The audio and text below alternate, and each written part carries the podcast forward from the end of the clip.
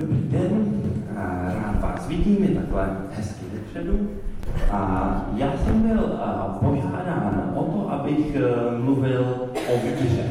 A protože je to poměrně obecný zadání, e, dostal jsem k tomu naštěstí taky jeden konkrétní biblický text, od kterého se odpíchneme. Ale nebude to jediný biblický text, kterým se budeme zabývat. Budeme e, si dneska hodně číst, takže pokud tady máte svoji Bibli, tak e, se nebojte si ji připravit a přečteme si několik příběhů společně. Nicméně tím prvním příběhem, od kterého jsem se odpíchnul, tak to je příběh z první Samuelovi, z první kapitoly, a tady budeme číst od eh, devátého verše. Jednou, když v Šílu pojedli a popili, Chana vstala. Zatímco kněz Elí seděl na stolici u veřejí hospodinova chrámu. Hořkosti duše se modlila k hospodinu a usedavě plakala. Zložila slib, řekla, Hospodine zástupů, jestliže opravdu shlédneš na ponížení své služebnice a rozpomeneš se na mne, jestliže na svou služebnici nezapomeneš, ale daruješ své věrné služebnici mužského potomka, daruj jej tobě, hospodine, na celý život. Břitva se jeho hlavy nedotkne.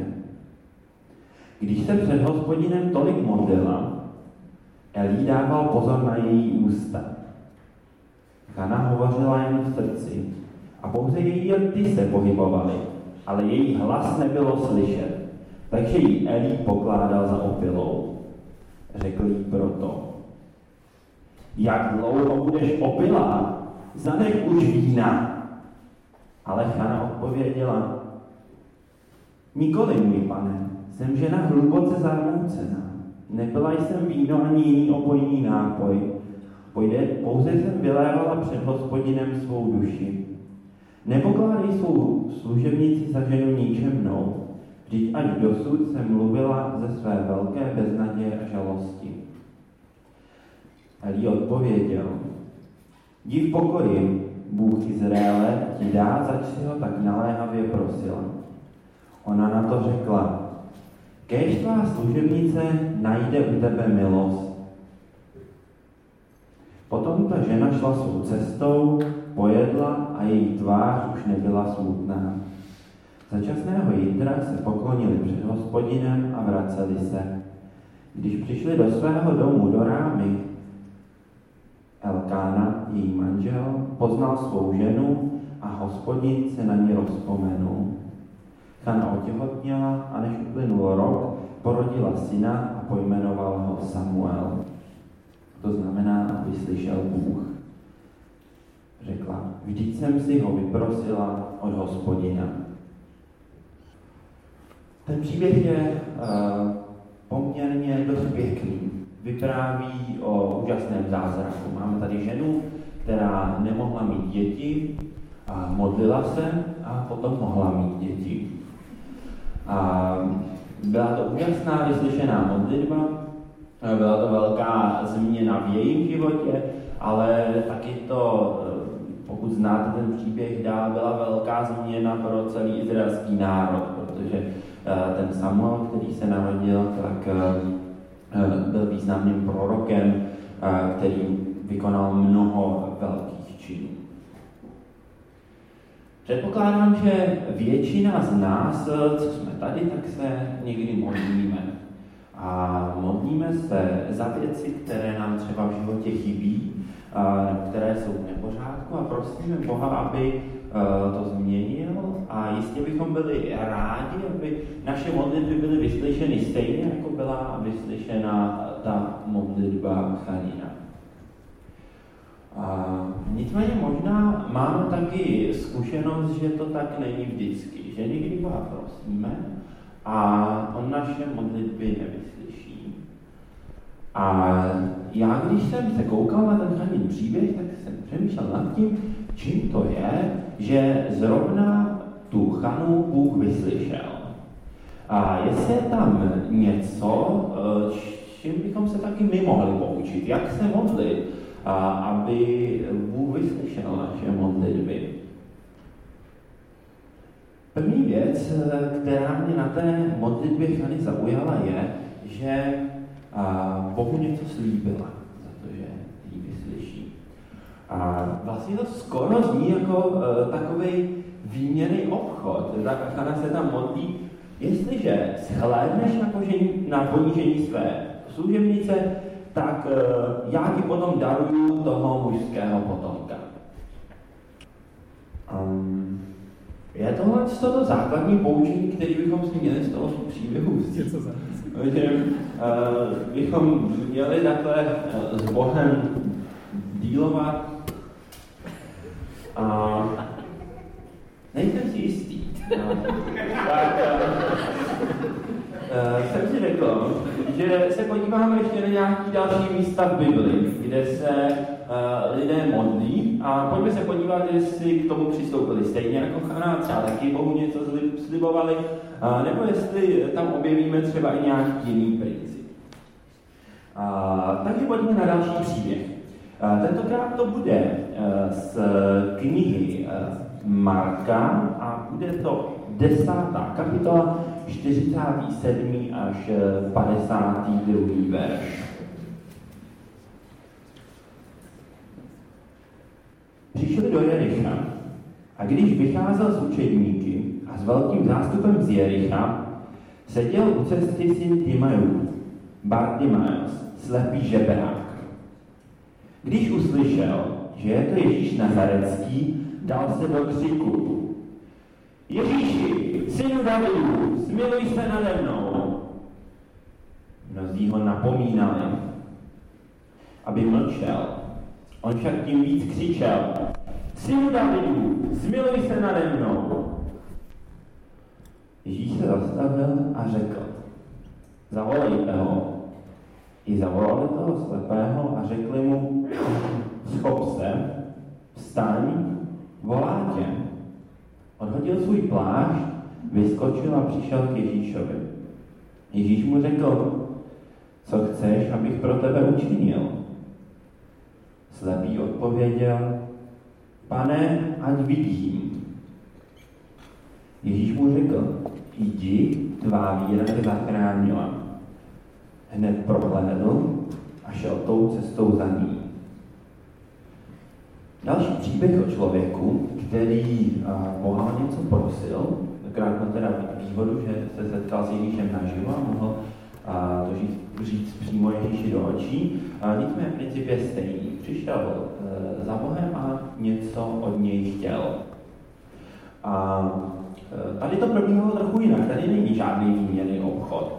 A tady jediný, co ten Bartimeus udělal, je, že hodně křičel. A já jsem nad tím přemýšlel a představil jsem si, že bych eh, byl eh, v jeho roli. A já bych se asi cítil hrozně trapně. Eh, představte si to, že někde sedíte, kolem vás jde zástup lidí a místo toho, abyste se tak jako drželi bokem, tak začnete hulákat. A těm lidem okolo to samozřejmě není úplně příjemný, takže já říkám, no tak no nech toho, to je blbý, co tady dělá. Budete ho lákat o to víc a um, jako doufat, že to něčemu pomůže. Já bych se cítil vlastně jako hrozně trapně být na tý, uh, v té roli toho Bartimea. Uh, takže ten Bartimeus musel udělat uh, něco trochu divného, tak trochu se strapnil před celým tím zástupem. A pak eh, se dostal za Ježíšem a jeho prozba byla vyslyšena. Um, takže tady máme uh, výměný obchod v jednom příběhu, strapnění se v druhém příběhu. Pojďme se podívat na další příběh. A tentokrát uh, to bude uh, z knihy ne- Nehemiáš, první kapitola a od třetího verše. Řekli mu, ti zbylí, kteří zůstali tam v té krajině a nebyli zajati, jsou vystaveni velké zlobě a potupě. Jeruzalémské hradby jsou pobořeny a brány zničeny ohněm. Když jsem slyšel ta slova, usedl jsem a plakal. Truchlil jsem několik dní, postil jsem se před Bohem nebes a modlil se k němu. Říkal jsem, a hospodine, Bože nebes, Bože veliký a hrozný, který zachováváš smlouvu a svým milosrdný těm, kdo tě milují a zachovají, zachovávají tvá přikázání. Kéž je tvé ucho ochotné slyšet a oči tvé pohotově vidět, abys vyslyšel modlitbu svého služebníka. Jsme v situaci, kdy uh, Jeruzalém, hlavní město uh, židovského národa, uh, bylo dobyto, hradby jsou pobořeny, a jeho obyvatelé tak z velké části byli odvedeni pryč, a žijí někde v Babyloně. A tam se nachází taky ten Nehemiáš na hradě v Šúšanu. A někdo za ním přijde a říká mu, ale v tom Jeruzalémě je to fakt blbý. A toho Nehemiáše se to nějakým způsobem dotkne a začne se modlit za ten Jeruzalém. Uh, ta modlitba, kterou jsem začal číst, tak je v tom ještě mnohem delší. A to, co uh, Nehemiáš uh, udělal, když se začal modlit, bylo, že začal plakat a začal se postit, několik uh, dní nejedl. A byla jeho modlitba potom vyslyšena a byla. On potom ten příběh dál pokračuje, on se dostane ke králi, ten král si všimne toho, že je nějaký smutný a tak si o tom popovídají a dohodnou se, že Nehemiáš půjde do toho Jeruzaléma a bude se podílet na dostavbě těch hradeb. A ta situace Jeruzaléma se potom opravdu zlepší. Nicméně začíná to všechno tím, že Nehemiáš e, pláče a postí se.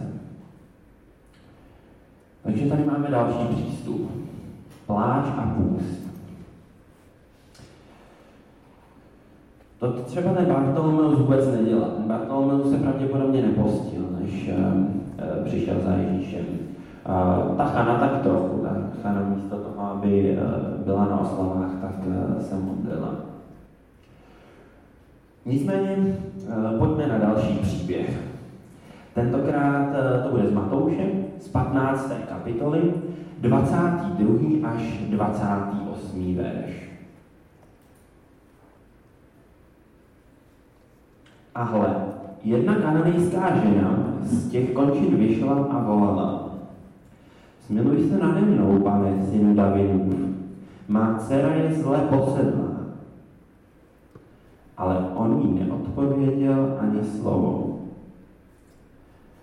Jeho služební učeníci přistoupili a žádali ho. Zbav se jí, vždyť za nám křičí. On odpověděl, jsem, jsem povolán jen ke ztraceným ovcím z lidu izraelského. Ale ona přistoupila, klaněla se mu a řekla, pane, pomoz mi. On jí odpověděl, nesluší se vzít chléb dětem a hodit jej psům. A ona řekla, ovšem, pane, jenže i psi se živí z drobtů, které spadnou ze stolu jejich pánů. Tu jí Ježíš řekl, ženo, tvá víra je veliká, staň se ti, jak chceš. A od té hodiny byla její dcera zdráva. Tenhle ten příběh mě vždycky hrozně šokoval. A jak je možný, že Ježíš byl na tu ženu tak protivný? On jako normálně řekl, v podstatě, že je pes. A myslím si, že to jako nemyslel zrovna úplně pozitivně. I když máme rádi psy třeba. A ta žena se ale nedala. A vydržela, byla neodbytná trpělivě si stála za svým bez ohledu na to, co tam říkali učedníci a co jich říkal Ježíš. A, a když předložila tu svoji prosbu Ježíši, tak on jí vyhověl a tu její dceru uzdravil. Ježíš eh, jistě věděl, co dělá. Nevěřím tomu, že by eh, do rozhovoru, do rozhovoru s tou ženou šel s tím, že jí rozhodně nechce pomoct a chce jí urazit. Eh, ale z nějakého důvodu stál o to, aby ta žena určitým způsobem prokázala svou víru. A ona ji opravdu prokázala. Já nevím, jestli bych dokázal být takhle vytrvalý, kdyby mi někdo řekl, že, eh, eh, že jídlo patří jenom dětem. Pojďme na poslední příběh. Tentokrát z Lukáše z 5. kapitoly 18. až 20. verš.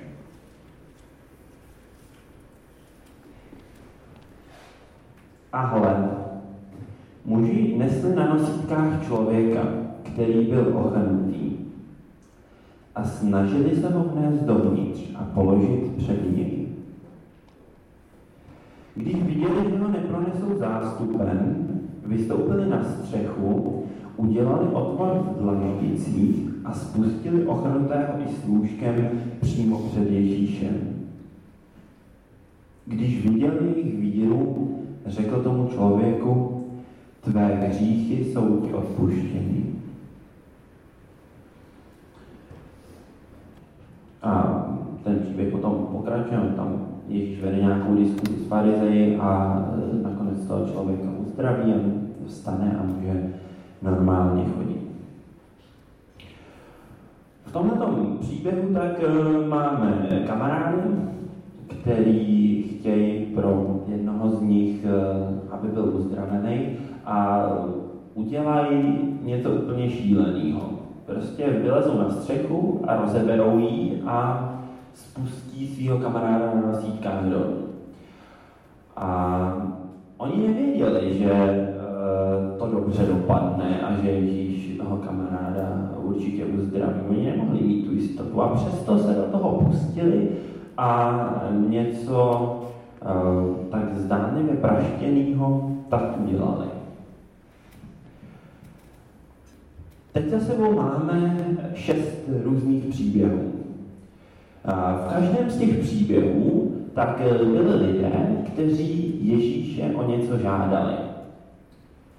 A v každém z těch příběhů tak ta jejich prozba byla vyslyšena.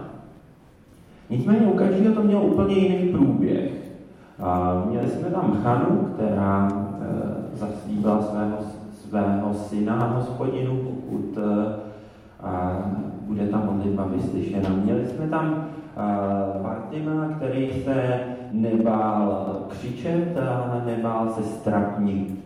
Měli jsme tam Nehemiáše, který se plakal a postil. Uh, měli jsme tu kananejskou ženu, který která eh, byla a nedala se odradit ani eh, možná trochu protivným slovem. A měli jsme tu eh, přátelé, kteří podnikli něco zdánlivě šíleného, aby jejich kamarád byl uzdraven.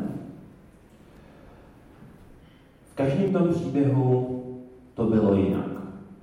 A určitě nemůžeme říct, že by něco z toho uh, byl nějaký automatický návod, jak přistupovat uh, k modlitbě. Ale přesto tam možná nějaký společný prvek najdeme.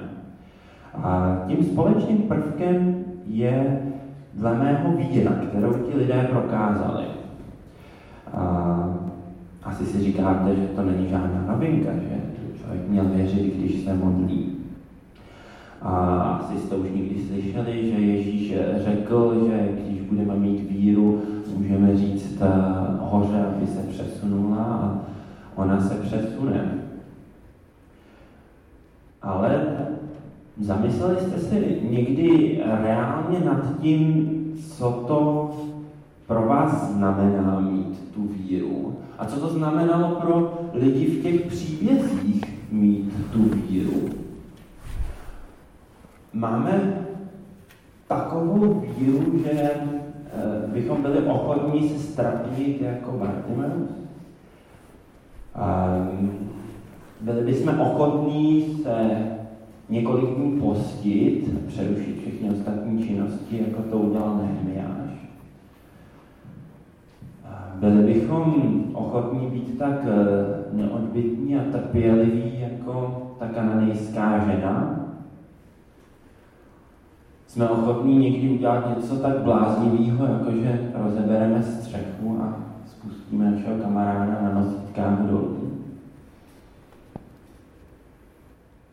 Je to v něčem možná trošku zvláštní, ale uh, Bůh to dokáže ocenit, když uh, tu víru, kterou máme, a něčím podložíme. Když uh, se nebojíme něco i třeba zdánlivě uh, bláznivého udělat. Uh, mám pocit, že když se modlíme, často do toho jdeme s tím, že čekáme, co Bůh udělá. A co Bůh udělá pro to, aby nám vyhověl a naše potřeby se naplnily. Ale co takhle, kdybychom přemýšleli víc nad tím, co máme udělat my, jestli náhodou není čas na to se postit, nebo udělat něco bláznivého. Nebo třeba jenom být uh, o něco trpělivější.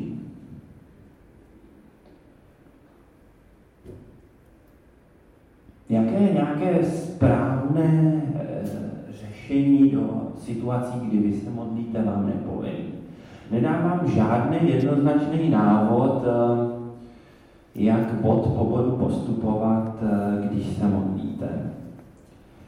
A to musíte najít vy, jaký je ten správný postup. A, ale ze všech těch příběhů nám vychází to, že evidentně stojí za to a, hledat. A stojí za to nebát se někdy svoji víru podložit nějakým skutkem.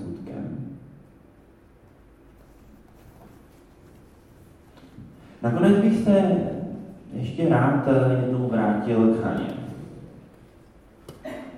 Víte, co mě na tom jejím příběhu fascinuje úplně nejvíc?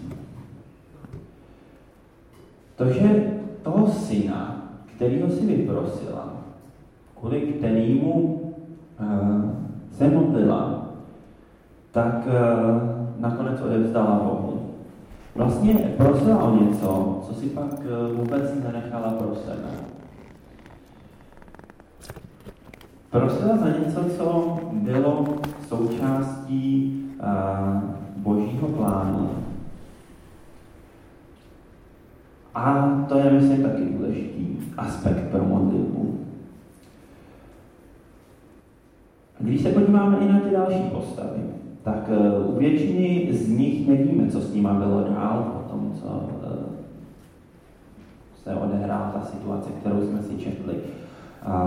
Ale u jedné z nich to víme velmi dobře, je to eh, ten, o němž je napsána celá kniha.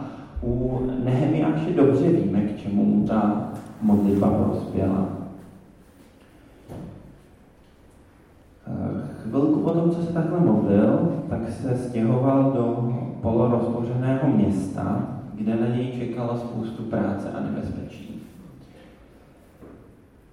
Nehemiáš se taky modlil za něco, co bylo součástí velkého božího plánu a pak se nebál být součástí vyplnění toho, za co se modlil. Přál bych si, aby, uh, abych byl jako Nehemiáš. Aby se moje modlitby naplňovaly a abych uh, taky měl odvahu potom spolupracovat uh, na jejich vyplnění. A přál bych to i vám.